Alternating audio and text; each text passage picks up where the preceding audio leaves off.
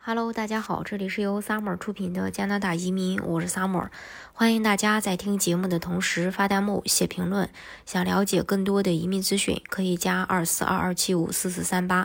或者是关注公众号“老移民 Summer”， 关注国内外最专业的移民交流平台，一起交流移民路上遇到的各种疑难问题，让移民无后顾之忧。那这两天，加拿大移民官又首次公开了，肯定了这个对加拿大省提名移民项目的一个重要性。另外呢，对于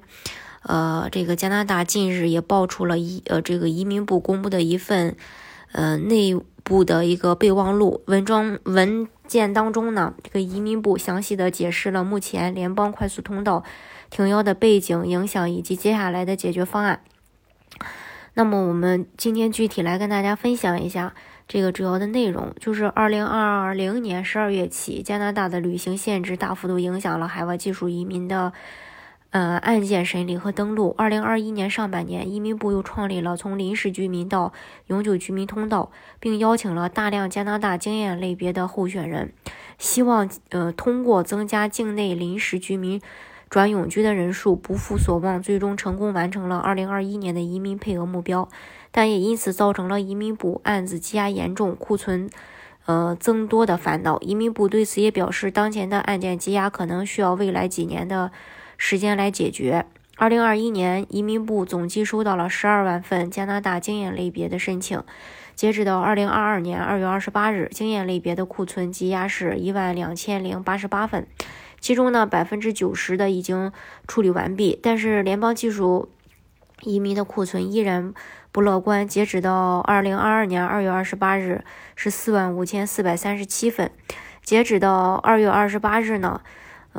联邦技术移民的审批速度是每周800份，然后经验类移民是1200份。按照目前审批速度和库存的数量，移民部还需要至少10周时间才有望恢复邀请。在这次的备忘录当中，移民部表示，为了让新的申请审理周期恢复到6个月的服务标准，他们希望将现有的快速通道库存减少到37500个，也就是说，在6月份前进行任何邀请，审批时间都会超过6个月。因此，移民部确认不会在今年上半年发出任何新的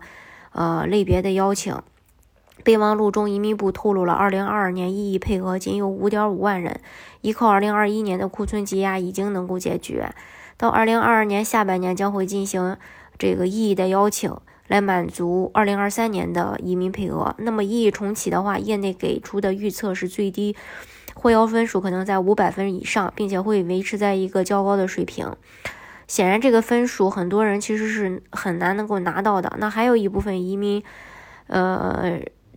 一部分人呢，这个移民部一直没有对 CEC 和联邦技术移民发出邀请，导致这些候选人面临着工作签证到期没有办法获邀的情况。如果这些候选人没有在签证到期前递交异议申请，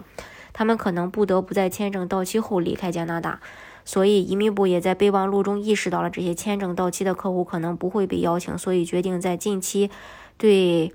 这个情况展开讨论，为工签即将过期的申请人呢提供解决方案。解决的方案呢有4个吧。第一个就是移民部将会继续暂停 CEC 和联邦技术移民，截止到2022年3月31日，并保持省提名类别的邀请。第二呢，新的邀请战略在2022年和2024年加拿大移民评估配额计划正式递交给议会后进行重新评估。第三，提升省提名配额，快速通道类别的每轮邀请在600到900名候选人。第四，移民部将激励各省省提名办公室邀请更多的候选人，来弥补之前的 TR 还有这个 CEC 大赦造成的这个就是省提名候选人流失的情况。对于各省来说，联邦暂停邀请意味着省提名可以提供更多具有较高人力